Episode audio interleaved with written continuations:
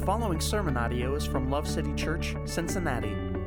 More audio and information about Love City Church can be found at www.mylovecitychurch.org. Please turn with me, if you would, to Luke chapter 11. We are going to continue this week in our series called Spiritual Disciplines: Glorifying God Through Humble Obedience. Now tonight, we're going to be discussing the spiritual discipline of prayer. Now, as I've said in past weeks, the point of this series is not to make you feel guilty about a lack of spiritual discipline and get you to buckle down and do your duty as a Christian. Instead, the point of this series is to stir and awaken a desire in you to participate in these beautiful freedom gifts that are available to us because of the perfect life, sacrificial death, and triumphant resurrection of Jesus, our Savior King. We're looking at this as an invitation to participate in these spiritual disciplines. Now, discipline from a sense of duty alone will not produce what God wants us to have through these disciplines. These things are commanded, and these are things that are at least heavily suggested in the Scriptures. These are normative patterns for the Christian life, but God doesn't want us to just do this out of a sense of duty, because doing that alone will not lead to what God intends. What will happen is, if it's just duty that leads you towards these disciplines, what will happen is either it'll last for a while, and then it will falter off. Anybody ever made a commitment to some kind of discipline, whether it be spiritual or otherwise, and you, when you started it, you were so sure, I'm going to stick with it this time, and then it didn't follow all the way through. Has that ever happened to anybody other than me? Yes, okay.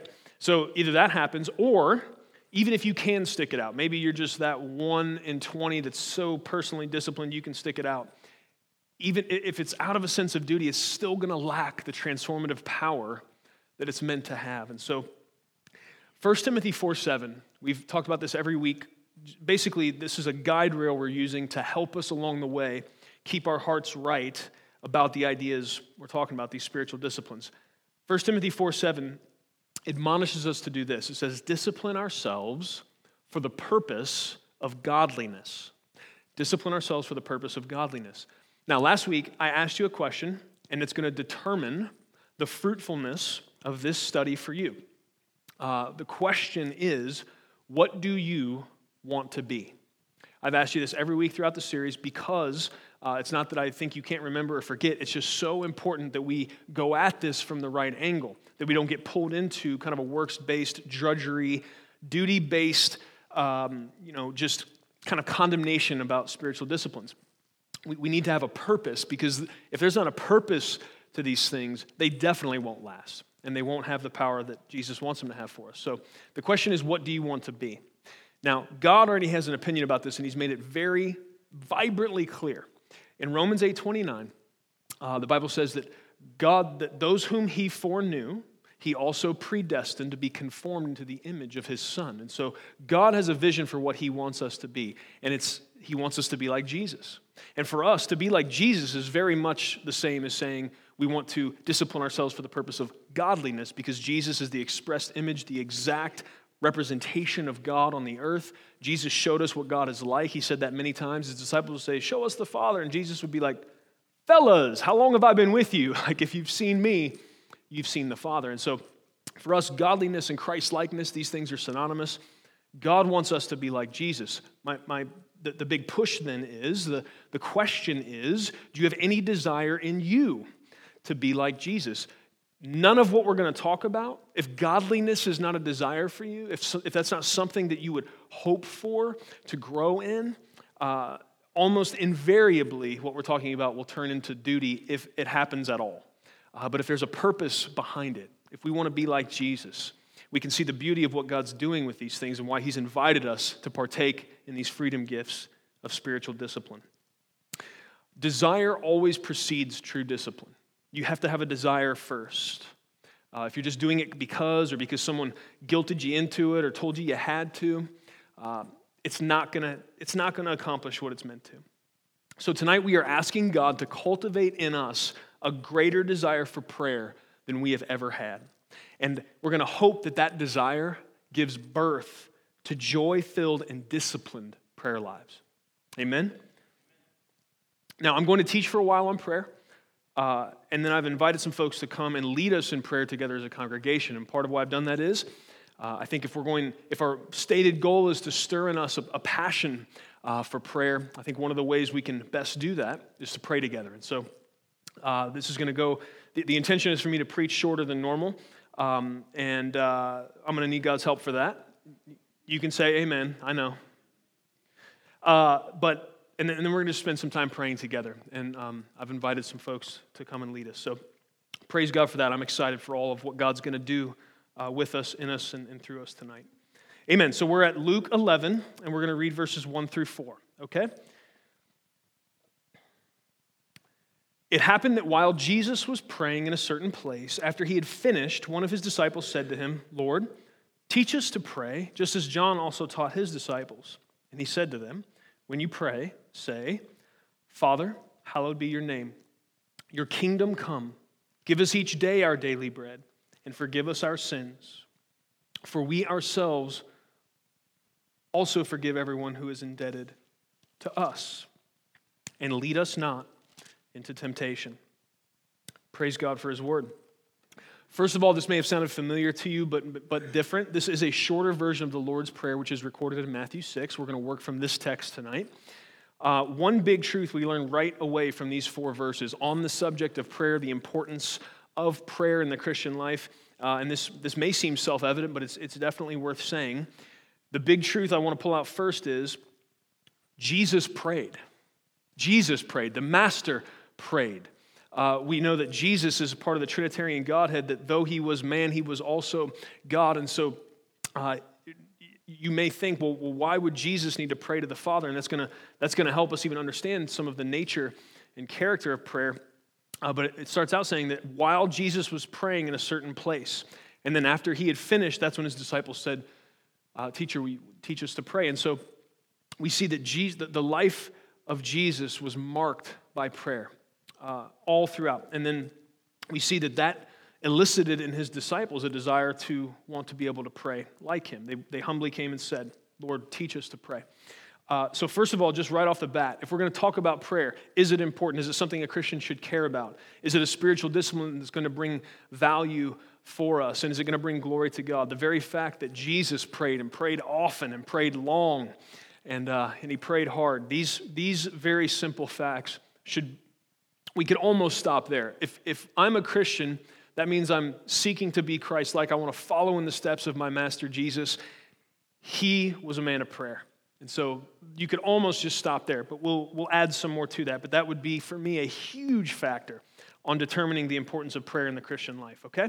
Jesus prayed. We cannot possibly hope to grow. Let me say it again. We cannot possibly hope to grow in godliness without prayer. It will not happen. Okay? So we're going to answer three questions tonight, and we could take a whole sermon easily on each of these. So not everything that could be said will be, but this will be a great launch pad for you to pursue further study yourself, or just talk about it with friends and a community group this week. So basically, don't send me an email saying, "Well, I can't believe you didn't say this about prayer." There's a lot more that could be said, okay? Amen. All right. So what are the questions? We're going to answer what is prayer, why do we pray, and how do we pray? Okay? What is prayer, first of all? Prayer, boiled down to the simplest statement I could come up with and other writers that I've seen, prayer is communication with God. Prayer is communication with God. Now, this is one of those things that has a duality in its nature. This is very simple. Prayer is communication with God, and yet, though it is very simple, it is not simplistic. It is also deeply profound and almost unable to grasp if you think about what it is we're actually talking about, because we're talking about communicating with God. God, who is the one that spoke and created all things, the one who is eternal and timeless, totally sovereign. His throne is above every other throne. He's omniscient. He's benevolent. He's the Alpha, the Omega, the beginning and the end. He is the perfect author of Scripture. He is the one that has breathed life into every single one of us. He is the supreme over everything, and we get to communicate with Him, and He has made that possible through Christ. And so, though communication with God is simple enough to understand, because we need to do that. We need to understand there's a duality, because sometimes when people understand just how profound it is to pray, to communicate with God, it causes them to overcomplicate it all the way around. It is okay for us to simply say, through Christ, God has made a way that we can communicate with Him. Prayer is communication with God. And yet it is deeply profound. First of all, from the fact that we should understand right off the bat, there is maybe no greater privilege you will ever be afforded than to utter words towards heaven, and that the God of the universe would hear them and answer. You have not been given a gift more precious than that, ever. That God Himself would talk to you. Now, it takes a humble understanding of our own sinful nature, of our inadequacy to approach God in and of ourselves, to be thankful for the fact that it's because Christ came, lived the perfect life we couldn't, then died the death we should have, that we can be called righteous. It's by faith alone. It's a merciful gift from God that we get to approach Him and be invited in like sons and daughters, that we can do what the book of Hebrews says and walk boldly into the throne room of God, the mighty one. Praise God for the simplicity of prayer, and yet how profound it really is. So, if we're saying that prayer is communication with God, what does that look like? Well, communication consists of speaking and also listening, right? Where do we see that, don't just take my word for it, is prayer communication with God, or is it something deeper, more mystical than that? Well, His disciples say, Lord, teach us to pray. And He says to them, when you pray, say, and then He gives them this template for prayer, right? And so we see this example in when He's asked directly, Lord, teach us to pray. He says, speak to God, okay? We see that that's the way Jesus prays. We see all throughout the Old and New Testament when people address God, we are allowed to speak to Him. Now, the fact that we get to use, I have to imagine our rough, rudimentary language just... It's got to sound like nails on a chalkboard compared to whatever the medium of language is in heaven, man. It's got to be sound so beautiful it would just blow your mind. You can't even possibly conceive. But God will he'll come down on our level and communicate with us. It's pretty precious. Thankful for that. So we can speak to God, but also we need to also listen. Communication goes both ways, and most of the time when we think of communication, we think. If we say somebody's a good communicator, what do we typically mean? We mean they're a good talker. But really, the best essence of communication is being a good listener. But it's important for us to think about what we're listening for, okay? Because there's some confusion about what that looks like, to listen in prayer. When I say we should be listening as a part of prayer, it doesn't mean we're emptying our minds and listening necessarily for some new or special revelation. We're definitely not turning inward, looking for some inner light and answer. But what we're doing is we're looking for God's voice, and we're looking for that to primarily come through His Word. Now, am I saying that God will never speak something to you specifically about a situation that is not based out of His Word? I'm not saying that. I believe God will do that as a merciful act. He'll address the situation that you're in. But I think oftentimes the things we're bringing before God, the guidance and wisdom, the questions that we have are addressed in His Word. And I believe that is the primary way that He has chosen to reveal Himself and to communicate His will to us. Can I back that up? Well, Psalm 119 says that your word is a lamp unto my feet, right? And so when it comes to seeking guidance from God, He has pointed us to His Word. His Word is a lamp to our feet. And we typically would like God to give us much longer and more detailed answers than He does, because we overassume our ability to kind of hang with Him when it comes to what we understand. The prophet was smart. He said, Lord, your thoughts are way higher than mine, and I understand that I cannot hang with you. But oftentimes we think we can, and we would like God to, kind of draw us a chart and a map of the next 5 years. The Bible says that His Word is a lamp unto our feet. So you go out into a dark night on a trail, and you've got a lamp, you know, you can see a little ways ahead, but you can't see the entirety of that thing. And God in his gracious mercy is going to do the same thing with you, because most of us, if God just lit up the whole path and showed you everything for the next however many years you have left in your life, your brain would just melt and fall out your ears. You couldn't handle it, right? You'd either have anxiety or fear. Or we can't possibly, no eye has seen, no ear has heard what it is God has intended for those who love him. So, We can't hang, but we know that his word is a lamp, and he is faithful to light up enough in front of us so that we can take faithful and faith-filled steps. And that's something that can help us not to be frustrated with God, because we would like to know, you know, the 6-month plan, and God's trying to get us, you know, to obey him in the 6-day plan, right? Like, let's just get these next 6 days under control, and then we'll worry about the next thing, right? And that's not... That's not him being mean to us. That's him loving us real good. So praise the Lord for that. John 14, 25 and 26, Jesus is teaching, and he says, I've said all these things to you, and here's what's going to happen. The Holy Spirit will remind you of all that I have said. And so there's this idea, I think, sometimes, and even sometimes it's labeled things like listening prayer, and there's certain movements where, not that meditation should be a part of the Christian life. We should meditate on God's word. There's definite value in silence and just letting the Holy Spirit speak to us and deal with us. But there's this idea of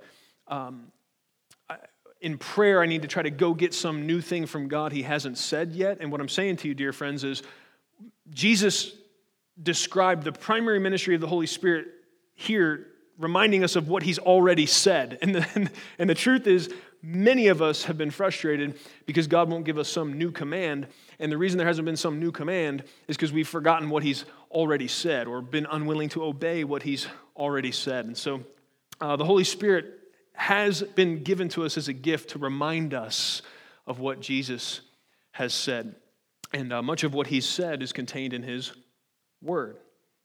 Praise God. Okay, so that is what is prayer. Prayer is communication with God. We should speak to God. We should listen to God. Simple but deep. And that duality, you know, we got to leave that tension there, because it is, and trying to make it go away would just be dishonest. So that's what is prayer. Why do we pray? Why do we pray? Now, this is definitely one of those places where a lot more could be said. We're just gonna deal with a few things on this. So why do we pray? First of all, because we communicate with those that we love. Why do we pray? Because we communicate with those that we love. Peter wrote this. This is 1 Peter 1:8. Friend, let this just soak in. The Bible describes itself as a mirror. We're supposed to pick this book up. We're supposed to let it be a mirror that reflects to us an image, and we look into it. And when stuff like I'm about to read to you is said, what we should do is see how does my image stack up to that. Let's read this. Here's what he said. It says, though you have not seen him, you love him. And even though you do not see him now, you believe in him and are filled with an inexpressible and glorious joy. These are the words of Peter. Though you have not seen him, you love him. We know that when Jesus was questioned, what is the most important commandment, teacher? He said this, to love the Lord your God with all your heart, soul, mind, and strength, to love your neighbor as yourself. We know that in the book of 1 John, we're taught in several different ways, God is love, and if we don't love him, if love is not first, if it's not the thing that's pushing us towards these spiritual disciplines, if this is not a love-based relationship, the whole thing, that's why it can't just be duty, friends. It can't be, because that's not really what God wants. That's not what he's called us to. He loves us, and he's proved it undeniably by sending Christ to die for us. And what he wants is a relationship. And so the first reason I wanted to give you of why we pray is that shouldn't we communicate with those that we love? And God wants to communicate with us. Hallelujah. If you're not happy about that, you didn't hear me, or you're asleep, or something's wrong with you. I'm glad he loves me. I know I'm not deserving in and of myself of that kind of love. Inexpressibly deep, beautiful love. Eternal love. Thankful for that. That's reason number one, because we communicate with those we love. Reason number two is because Jesus prayed. We talked about that a little bit already. And he expects us to pray. We We saw the example here in Mark 11, that he was off by himself praying, and then when he was done, disciples were smart. They waited till the master was done. They didn't go up to tapping him on the shoulder when he's talking to the Father, right? They stayed out of his business. When he comes back, they said, "Teacher, will you teach us to pray?" We've got that account. The New Testament, the Gospels, obviously, specifically, are just peppered with examples of Jesus saying, "Everybody hold on, I got to go over here and go talk to the Father for a minute." He was constantly in prayer. John 17 is the longest recorded prayer we have of Jesus. I would encourage you to go read that later. I couldn't get into it tonight because I'm trying to leave time for people to pray. And if I get into John 17, the high priestly prayer, we ain't going anywhere. Nobody's having any time for anything because that's good stuff, okay? So, but John 17, long prayer recorded of Christ. Tons of the Gospels, tons of the content there is either talking about Jesus off praying or hearing him pray. Jesus prayed. And that's a huge part of why it's a non-negotiable for us that follow him. Prayer should mark the lives of every follower of Jesus. But he also expects us to pray. We see this in Matthew 6 when he teaches on prayer. He says, when you pray, several times, when you pray. So there's this expectation of the master that those who follow him, they're going to be people of prayer. It's an assumption on his part. Luke 18, Luke kind of in his commentary on it is saying, Jesus told this parable, and here was the point of the parable. He said, Jesus told this so that at all times they ought to pray and not lose heart. So Jesus is telling parables and stories to teach people this premise that they should be praying at all times and that they should not lose heart. The New Testament echoes this idea frequently. I'll just give you a couple examples. Colossians 4:2 tells us we should devote ourselves to prayer. That doesn't sound like kind of a haphazard, if I have time, devote yourself to prayer. It should be a devoted part. Much of our attention and our affection should be poured into that. So that's Colossians 4:2. 1 Thessalonians 5:18 says, pray without ceasing or continually. So taken all together, we see that Jesus definitely prayed. We see that he expects us to pray. We see that through his ministry, the way he taught about it. We see also that he inspired those who wrote the rest of the New Testament to encourage us in that way as well.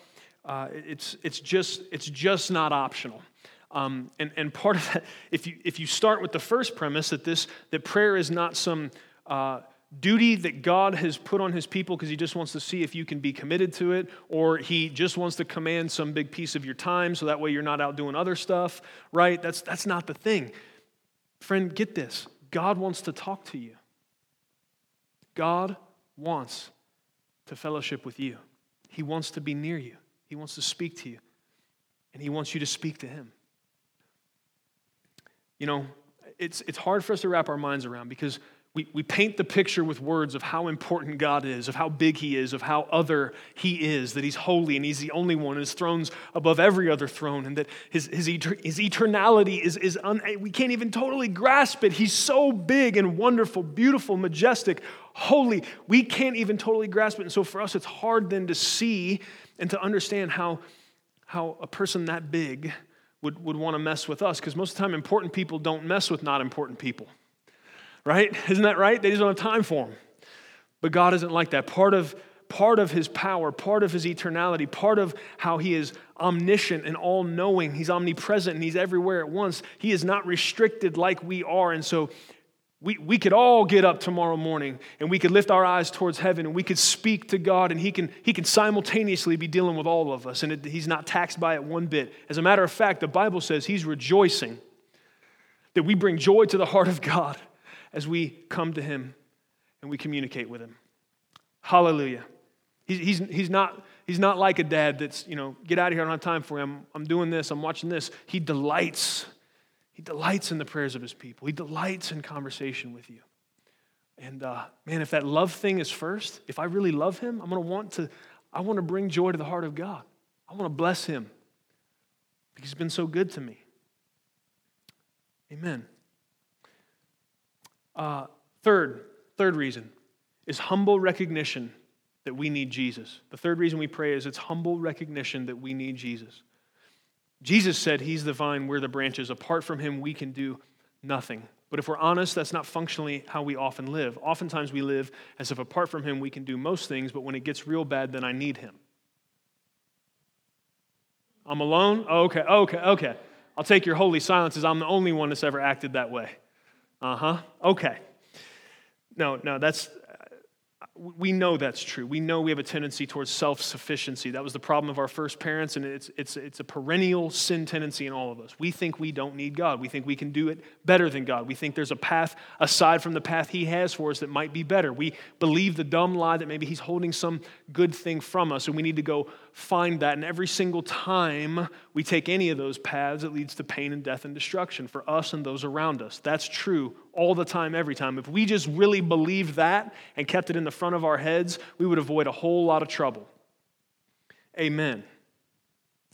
Now, we need to humbly recognize that we need Jesus, and approaching God in prayer is one way that we do that. There was a guy, his name was John Bridge. He was one of the most famous bomb diffusers on the Allied side in World War II. It's said that he diffused hundreds of bombs and saved definitely thousands of lives. This guy, if you read some of the stories about him, he would, if there was a bomb under a bridge, they didn't even know what was going on yet, this guy would just strip down to his skivvies, dive in there, and go grab this thing. And he was a physics teacher before he got drafted into this work, and he was fearless. He would get into tiny little spaces, man, where if something went wrong, he was done for. And over again, he had this ability to defuse these bombs. He received some of the highest medals that somebody can receive in England because he did things that people thought were impossible. He was defusing bombs that people thought, there's no way, man, you'd be dead. And so his name was John Bridge. Now, you should go check out his story. He's a pretty cool guy. But now just imagine with me, and you're going to have to use your imagination a bit. Imagine that you're out in your backyard, or if you're in an apartment or something, you don't have a backyard, imagine you're at your friend's house, okay? And you guys have been on Pinterest, and you saw this beautiful little raised herb garden. You know, you want to grow yourself some peppermint, some coriander, maybe a little thyme, something like that. Okay, so you're out in the backyard, and you're digging to do this raised garden, and you throw your shovel down, and you hear this tink, right? And so you start digging around, you start unearthing whatever this metal thing is that you hit, and you figure out, man, you unearth this decommissioned or whatever World War II bomb sitting underneath the ground. Now, all of the literalists in the room are like, I'm in Cincinnati. Why would there be any World War II bombs here? I asked you, history buff, to use your imagination, okay? You still got one of those? I've watched so much TV, I can't imagine. I know, just try hard. This is a good exercise for you. You found a bomb, all right? World War II or not, okay? But so you find this bomb, and you're trying to dig it to get it out of this, because there's only one space in the yard that gets the right sun for your coriander to grow, so it's got to go right here. And so you're digging this bomb up, and you try to pry it out, and the thing starts ticking. Now, here's my question: if you had John Bridges' phone number, the number one World War II bomb diffuser, this guy saw everything that was out there, and he had 100% success rate because he didn't get blown up, right? You had his phone number. What would be the smart move when that thing starts ticking? Would it be like, hey, give me some wire cutters, I'm going to handle this? Is that good step one? Can we be honest, though? Because that's oftentimes how we deal with life. And I realize this wouldn't make it on a motivational poster, but I'm just going to say the truth. Sometimes life's like defusing bombs, man, like on a daily basis. When it comes to temptation, difficulties, challenges, people, all the stuff, man, there is pressurized situations all the time. And those things oftentimes can blow up in your face. And we oftentimes treat like we don't need John Bridges' number. We don't need to call anybody. Either we do that, you know, we grab some cutters and we're going to go in there and just pick the red wire because I saw that on a movie. Or sometimes people, man, that thing will start ticking and they're like, well, give me a couple beers, maybe it'll quit. You know what I mean? Like they just ignore figure out some way to ignore the situation. Just ignore the bomb. Maybe it'll go away. Or I'll go do something else. Or what? You know what I mean? And very often what we don't do is dial up the person that has the answers, right? And when it comes to life, we have something far superior than being able to have contact to John Bridges. We can talk to God at any time. God knows the details of every situation you're in, every challenge you're up against, every temptation that you're facing, and He has said, come to me. Come, I want to help you. I want to empower you and show you. I don't want that to blow up in your face. I don't want you to have another catastrophic situation that steals time and energy and resources from you and stops you from being a vibrant part of what I'm doing in the earth. If I hit a bomb in the backyard, I understand I don't have the tools, the know-how. I don't know what to do with that. I need to get some help. And we need to humbly acknowledge we need Jesus every minute of every day. And that's what I'm saying. Oftentimes we think, you know, the bomb in this analogy is just the really bad stuff. But man, every day there's potential for us to make poor choices. There's always situations trying to stack up against us. There's difficulties and opposition at every turn. And ultimately, we need the help of Jesus to navigate any of this. Because let's be honest, we've all had stuff blow up that had we sought the Lord, had we been humble, and had we used wisdom and asked for his help, we could have avoided that. He would have said, take the clippers off the red wire, hit the blue wire. That's the one you want, right?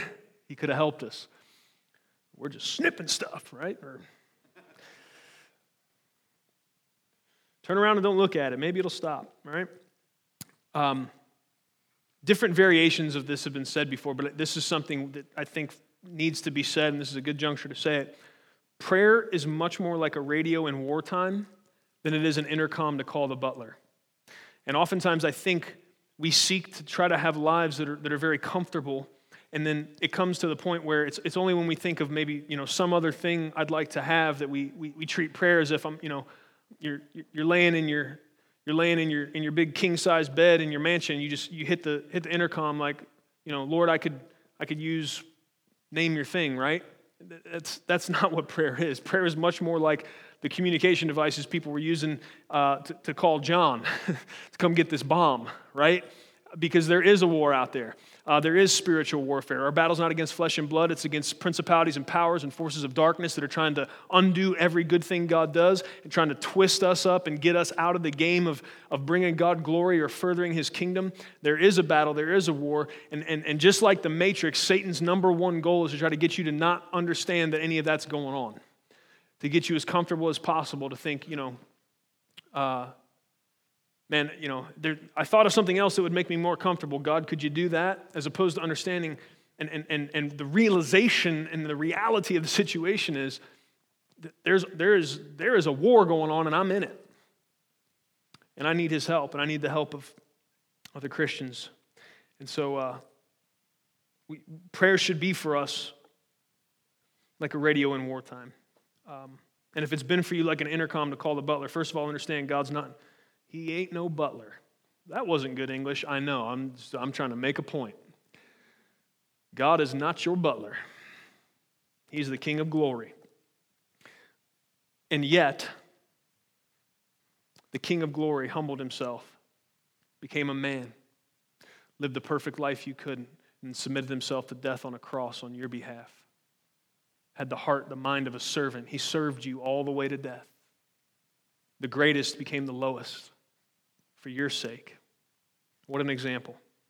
Hallelujah.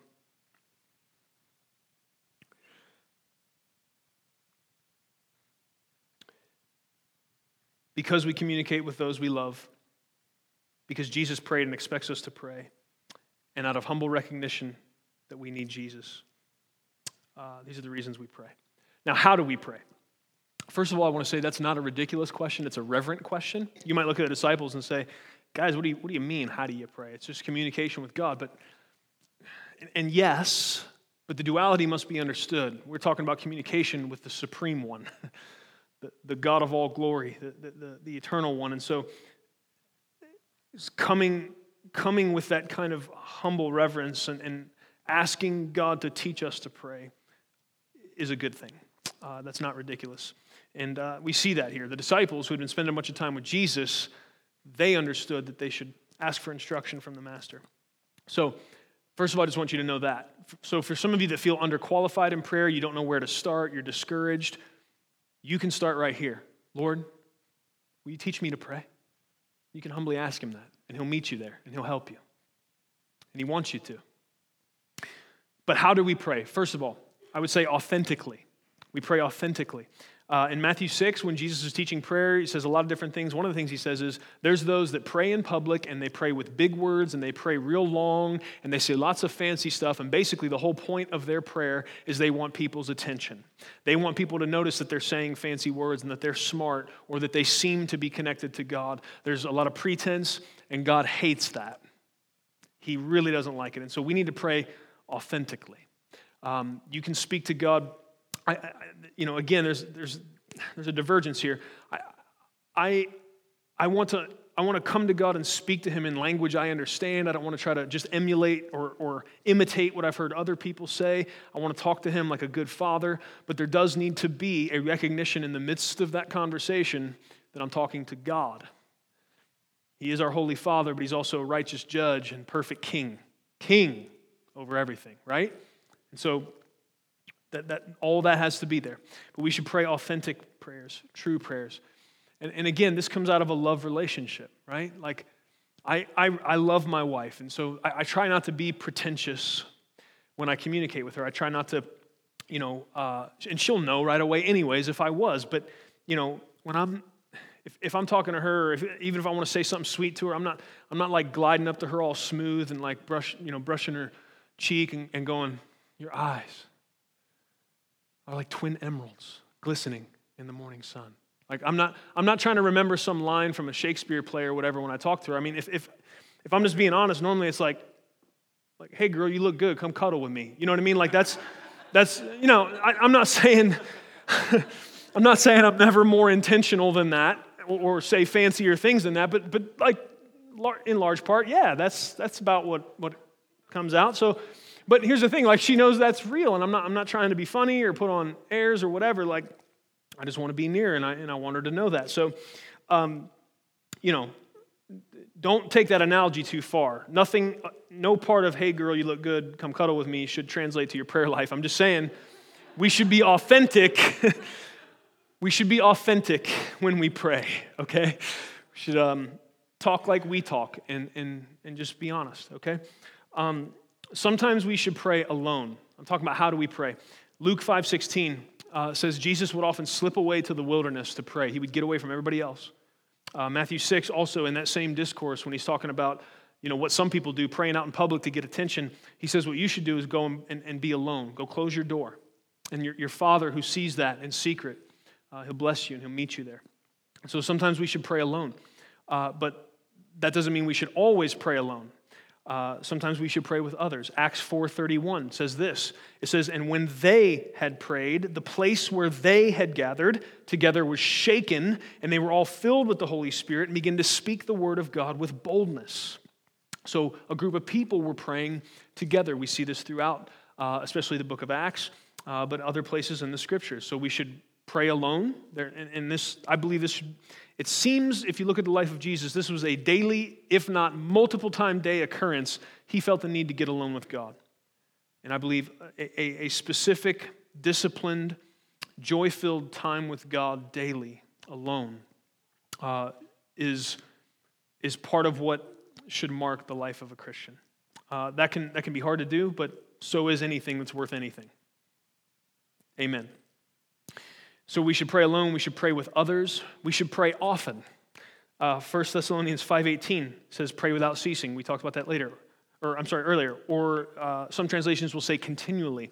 And that's helpful to get the idea of what's being said. Pray without ceasing, you could think, does that mean basically I just have to sit in my house and pray? No, the idea is that us communicating with God can be integrated into the rest of what we're doing, that no matter what we're doing, we should be able to stay in constant communication with God. Now, is there a special time where all I'm doing is praying? I hope so, because there's real value in that. But also, as I'm doing what it is God's called me to do, as I'm working, as I'm playing with my kids, whatever it is, I want to be in communication with the Lord. And one way to grow in this, I'll just give you this kind of a practical tip, is try when you're out in public to pray for everybody. Try to pray for everybody you see. And I know that sounds kind of crazy, but there's many giants throughout church history that have said this is something they began to do. If they saw somebody, they would just, and I'm not talking about a 5-minute dissertation. I'm saying as quick as, Lord, will you bless that person? Lord, if that person doesn't know you, would you lead them to yourself? Lord, if that person does know you, will you draw them closer to you. And I know you may get in some situation where that becomes physically impossible because of the number of people, but I've been in, this was on my heart today, actually just thinking through these things, and I pulled up behind this guy. He was in a Honda Accord. He needed a muffler, just so you can paint the picture. And he's sitting there, and I was trying to practice this, so I couldn't even really see him. I'm just like, Lord, whoever's in that car, if they don't know you, will you just lead them to you? And if they do know you, Lord, will you just wrap your arms around them, draw them closer to yourself? And then the light turned green as I was praying that. And I wouldn't say I'm exceptionally patient. I wouldn't characterize myself as exceptionally patient. So the light turns green, and he sits there. So I gave the customary, 3 to 4 seconds, 5 seconds is pretty fair. And normally I'll give somebody that. That's better than when I was a younger man. Normally, if that light turned green, it looked like there was a bit of hesitation. That horn was happening. I got places to be, right? I'm so important. But I gave him 5 seconds, and then the physiological urge to hit the horn was there. But here, I promise you, this is true. I was just praying for the guy, and that totally helped me not hit that horn, because I had for that very moment. I may never see that person again. I may never run into him, but I had a connection to him, and I was caring for them. I was loving them, though I didn't know them, and I was asking God to bless them and help them. And I couldn't very well lay on the horn after I just did that, right? And so the more you're praying, I'm challenging you, man. Just pray without ceasing. Pray for everybody you possibly can. Pray for everyone at your work. Pray for people you're running into. Pray for people at the grocery store. Just lift them up. And this is also something that I learned as a young man that helped with temptation towards lust. You see some woman, dressed in something that looks like it belongs in the children's section, and she's walking down the street. And if I'm just honest, I'm a red-blooded male. There's times where there's a temptation to either my eyes to stay on that too long or for my mind to wander. And one discipline the Lord wove into me in my early 20s was to, first of all, remember what Job said, bounce your eyes, make a covenant with your eyes, look at something else. Even if you crash, just stare at your feet, do something, but don't look at it anymore. But then the other thing is I learned to pray for that person and just say, Lord, and my prayer for people is pretty similar. You're going to see that now, but it's basically, Lord, if they don't know you, will you draw them to yourself? And Lord, if they do know you, will you draw them closer to yourself? And it's very hard to keep lusting about that woman when you just prayed for her salvation or for her relationship with the Lord. And I'm speaking from a male perspective, but lust is not, only a problem for males. So I'm just saying there's many ways where temptation just can't even get off the ground if you're praying without ceasing, and if those prayers are focused towards other people, which makes sense, ties into the whole love God, love people, 2 biggest commandments God gave us. Maybe there's a reason that isn't arbitrary, probably because if we are doing those, the rest will fall into place. Hallelujah. So we should pray often. I will say that as soon as I felt the need to honk, and then I just prayed for him one more time. Lord, help him and bless him, no matter how long he sits here.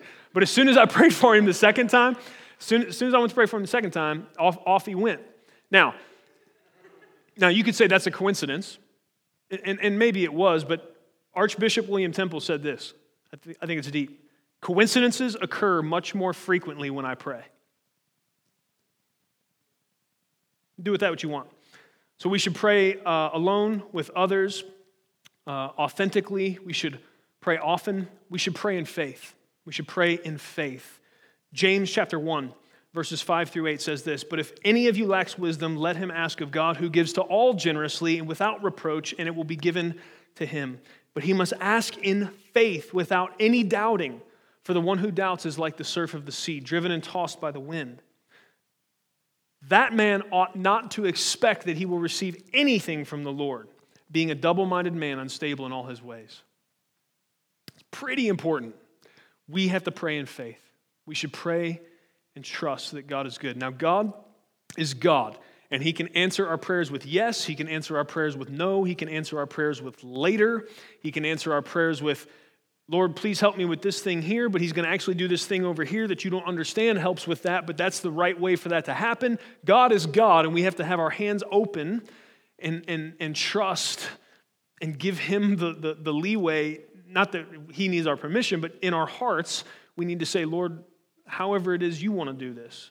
But we should pray in faith, knowing that if we bring something to him, he's going to care about it, he's going to answer, he's going to help us. We got to pray in faith. Hebrews 11 says, it is impossible to please God without faith. We have to be faith-filled people. It's a gift from God. We need the Holy Spirit's help because we tend towards doubt. But Jesus can help us with that. We got to pray in faith. We can ask God for provision when we pray. We see this here in Luke 11. First of all, he starts with praise. Father, hallowed be your name, your kingdom come. And then he goes into saying, give us each day our daily bread. So we can ask God for provision. We can ask him to meet our needs. The Bible says we can bring our needs to him, and that he's got joy in hearing it and joy in answering. I think there's a wise thought given to us in Proverbs 30, though, when it comes to praying for provision. I want to read verses 7, 8, and 9 of Proverbs 30 to you. I'm just going to submit this to you, that when we pray for provision, I believe this is a very wise approach. This is the proverb. 2 things I asked of you. Do not refuse me before I die. Keep deception and lies far from me. Give me neither poverty nor riches. Feed me with the food that is my portion, that I not be full and deny you and say, who is the Lord? Or that I not be in want and steal and profane the name of my God. You see the wisdom there? He's saying, don't give me so much that I forget you, but don't give me so little that I scorn you, Lord. And we see Jesus praying that when he says, give us each day our daily bread. That doesn't mean we don't ever have extra to bless others. I believe God does that and will. But when it comes to our heart and our desire, a desire to get rich so that we can gold plate our teeth, our rims, and our toiletries is not, that's not the way of the Lord. There's a lot of waste in the world. There's a lot of foolishness. And we should understand that the more resources we have, the more each of us will be tempted to disobey and basically forget about God. That's throughout the scriptures. However, on the other side, I got to say this. You can't make it seem like rich people are godly, poor people are wicked, or poor people are godly and rich people are wicked. The Bible doesn't see it that way. There are righteous rich and there are righteous poor. There are wicked rich and wicked poor throughout the Bible. Okay, so socioeconomic status doesn't determine righteousness. Righteousness is by faith through Christ alone. Amen. Okay, we should pray according to his will. We can ask God for provision. We should pray according to his will. 1 John 5, 14 and 15 says this. This is the confidence which we have before him, that if we ask anything according to his will, he hears us. And if we know that he hears us in whatever we ask, we know that we have the requests which we have asked from him. Many, many people like the psalm that says, God will give you the desires of your heart. Dear friend, there's a sentence before that that's very important. It says, if you delight yourself in the Lord, he'll give you the desires of your heart. And you see, the whole point here is that what God wants you to do is delight yourself in him, because when you delight yourself in him and you submit yourself to him, what happens is he works in your heart, and your will begins to conform. Back to Romans 8:29, that we're being conformed into the image of Christ. The more we spend time with Jesus, the more like God we are, the more that our desires line up with his desires, and then our prayers change. It becomes less about, Lord, give me something. Lord, I need something. It becomes very much, Lord, how do I help others? Lord, how do I bring you glory? And so as our will is conformed to his will, we will pray very much according to his will. And when we pray according to his will, 1 John says, he hears us. And we know, if we've prayed according to his will, if he hears us in whatever we ask, we know that we have the requests which we have asked from him. Hallelujah. What a promise. In all these spiritual disciplines, I've told you that we want to make sure we take the time to understand how practicing and participating in these freedom gifts reflect or play into God's ultimate purposes in his gospel filling the earth. And I think prayer is very easy to understand. And one thing I would encourage you to do is is not only to pray the scriptures broadly, as the Holy Spirit reminds you of everything that Jesus has said, but to also pray the gospel. And one place we see this to be really effective is when our outreach teams are out ministering to people downtown. And you know, oftentimes there is opposition. If somebody thinks you're preaching at them, and this doesn't mean we cower away from it, and sometimes God opens doors of opportunity, and we're able to preach bold truth and share the gospel with people. But sometimes there's a reticence. Sometimes people have been burned by the church. They've got all their reasons, right, that they maybe don't want to hear it. But I can count in over 6 years and thousands of contacts with people. I can count on one hand how many times somebody said, no, don't pray for me. So offering to pray for people oftentimes can kind of break down that wall, and many times people will receive prayer. And one thing I've tried to teach our volunteers to do, and when I hear them do it, it always blesses me, and because I know what's happening. God is using it for his glory, and his gospel's going forth. But when we're praying for people, we'll thank God for the food, because we're normally feeding folks, and we'll pray about whatever they asked us to pray about, but then we normally end by just thanking God for the gospel. Lord, thank you that Jesus came and lived the life we couldn't, that he died the death we should have, and that he rose from the grave. Thank you that because of that we have hope today and for eternity. Thank you, Lord, that the gospel is true and that those that trust you by faith will have hope for eternity. We thank you for these things in Jesus' name. Amen. And so I would just encourage you to pray the gospel and pray it over people, and be bold in offering prayer for people. There are people that are pillars and leaders in this church today that did not know Jesus at all, and it came out of an interaction where somebody said, I'll pray for you. Years ago. That planted a seed.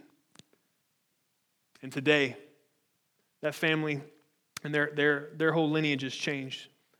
Someone was bold enough to do that. So I would just encourage you to pray the gospel. Pray it to yourself. Pray it for others. Remind yourself. And here's the truth, friends. If on any day you're struggling to be grateful, if on any day you're struggling to have thankfulness, which is God has told us it's his will for us, that we be thankful in every situation. If you're struggling with that, just stop and think about for a minute the fact that you can pray. And ask God to cultivate a gratitude in you for that simple fact. And here's the truth. If the gospel wasn't true, that wouldn't be true. Because we could not approach a holy, perfect God. We could not come to him as sons and daughters if Jesus had not done what he did, which is to be the perfect Lamb of God that died in our place. He took the punishment we deserved so that we didn't have to, and that we are offered his righteousness now by faith. We don't have to do what he did. We have to believe what he did.